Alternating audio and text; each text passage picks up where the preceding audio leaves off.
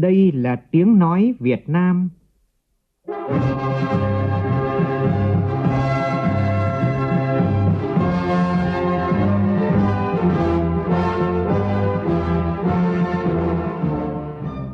là tiếng nói Việt Nam, phát thanh từ Hà Nội, thủ đô nước Cộng hòa xã hội chủ nghĩa Việt Nam.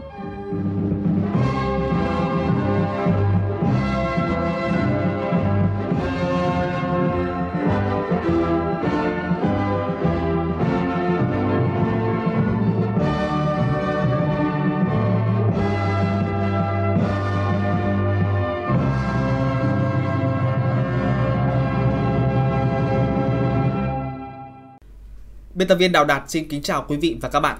Mời quý vị và các bạn nghe chương trình Thời sự sáng của Đài Tiếng Nói Việt Nam.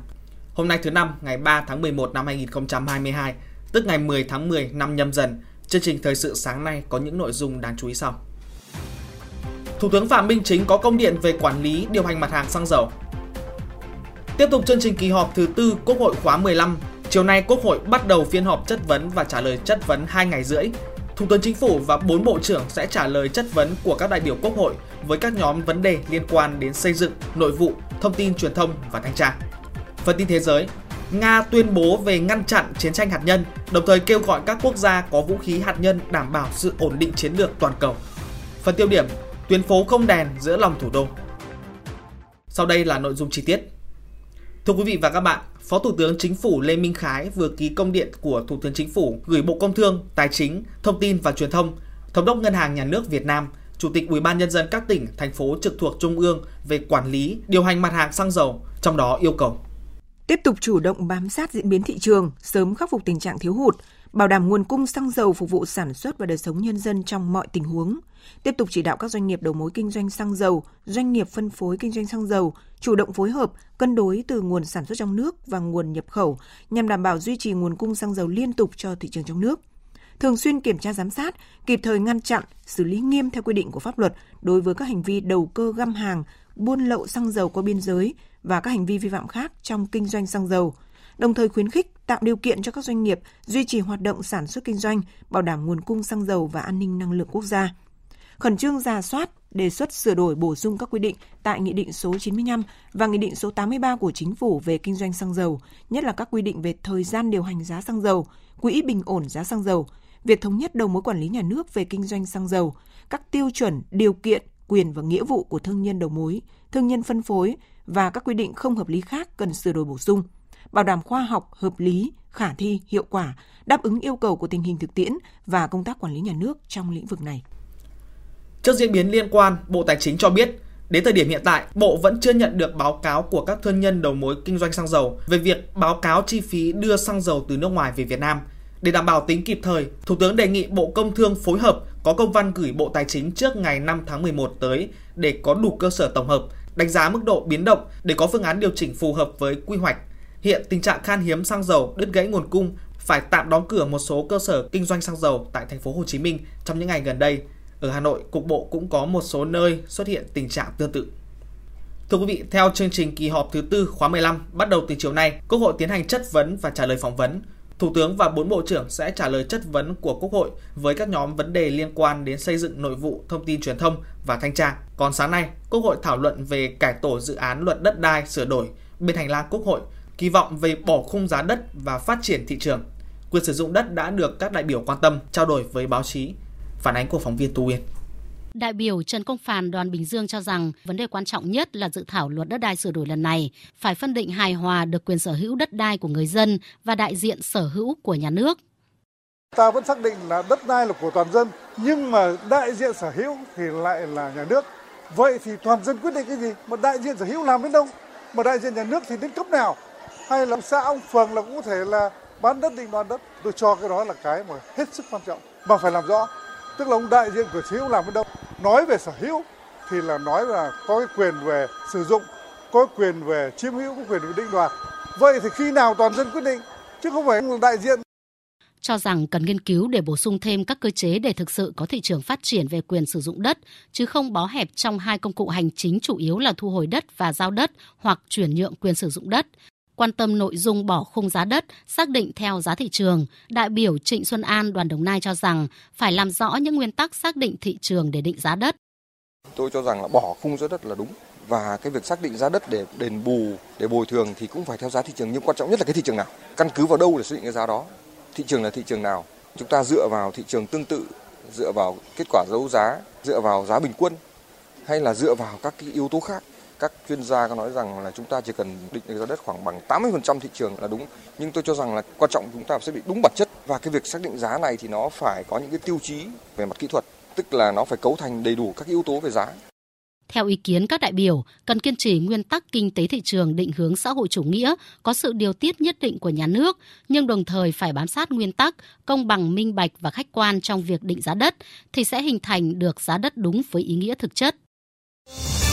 Thời sự VOV, nhanh, tin cậy, hấp dẫn.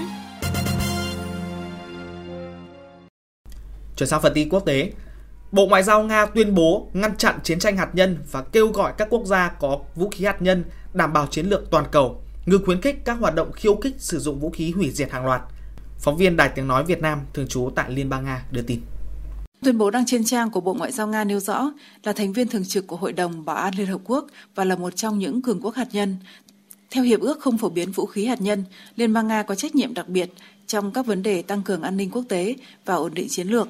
Nga hoàn toàn tái khẳng định cam kết với tuyên bố chung ngày 3 tháng 1 năm 2022 của lãnh đạo năm quốc gia có vũ khí hạt nhân về ngăn chặn chiến tranh hạt nhân và không chấp nhận chạy đua vũ trang.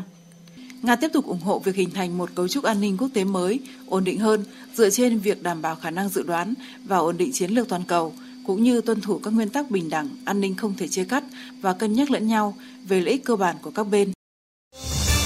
Thời sự VOV, nhanh, tin cậy, hấp dẫn. Thưa quý vị và các bạn, tuyến đường Phạm Văn Đồng hướng từ Mai Dịch đi cầu Thăng Long đã được thông xe từ năm 2019 nhưng hệ thống đèn thì hiếm khi được hoạt động. Nguyên nhân của tình trạng này là gì? Phóng viên của Đài Tiếng Nói Việt Nam đưa tin từ hiện trường.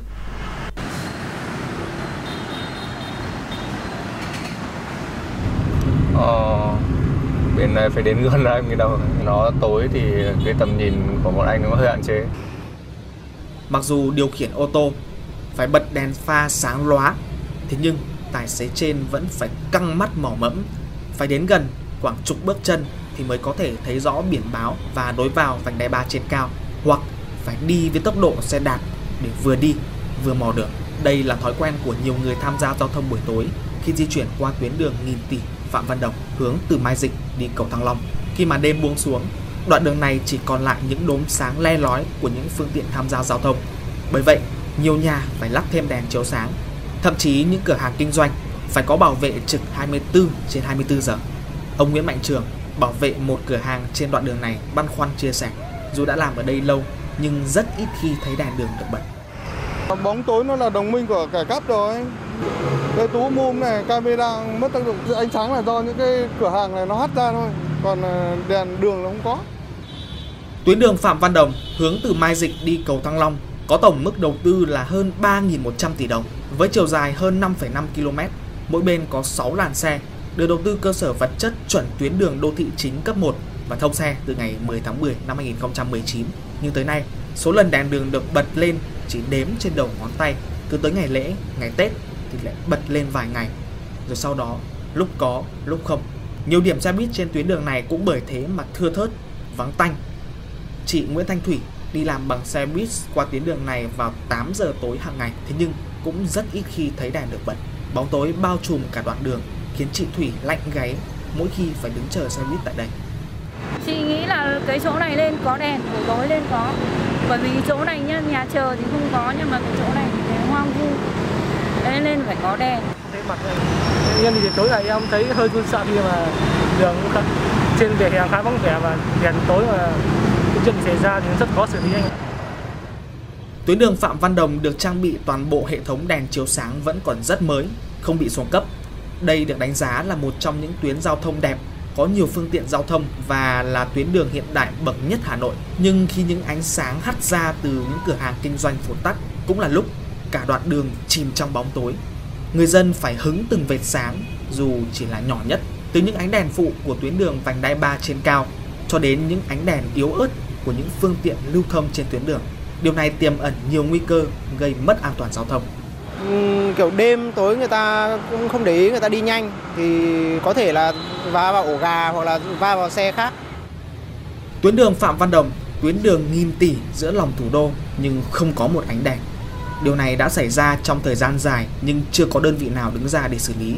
Mới đây, Ban quản lý dự án đầu tư xây dựng công trình giao thông thành phố Hà Nội cho biết sẽ giả soát và đưa ra đề xuất cụ thể cho trường hợp này. Bên kia là sầm uất, bên này không có ánh đèn thì nó nó buồn. Cả đoạn đường dài hơn 5,5 km, đèn đường thì có, nhưng có như không. Người dân thì sẵn sàng chờ đợi, nhưng chờ đến bao giờ thì vẫn là câu hỏi còn bỏ ngỏ. Thưa quý vị, người dân nơi đây vẫn mong muốn là sẽ có cơ quan chức năng đứng ra xử lý và à, tuyến đường Phạm Văn Đồng sẽ có đèn vào một ngày sớm nhất. Phóng sự vừa rồi cũng đã khép lại chương trình Thời sự sáng của Đài Tiếng Nói Việt Nam. Xin cảm ơn quý vị và các bạn đã để tâm theo dõi. Xin kính chào và hẹn gặp lại.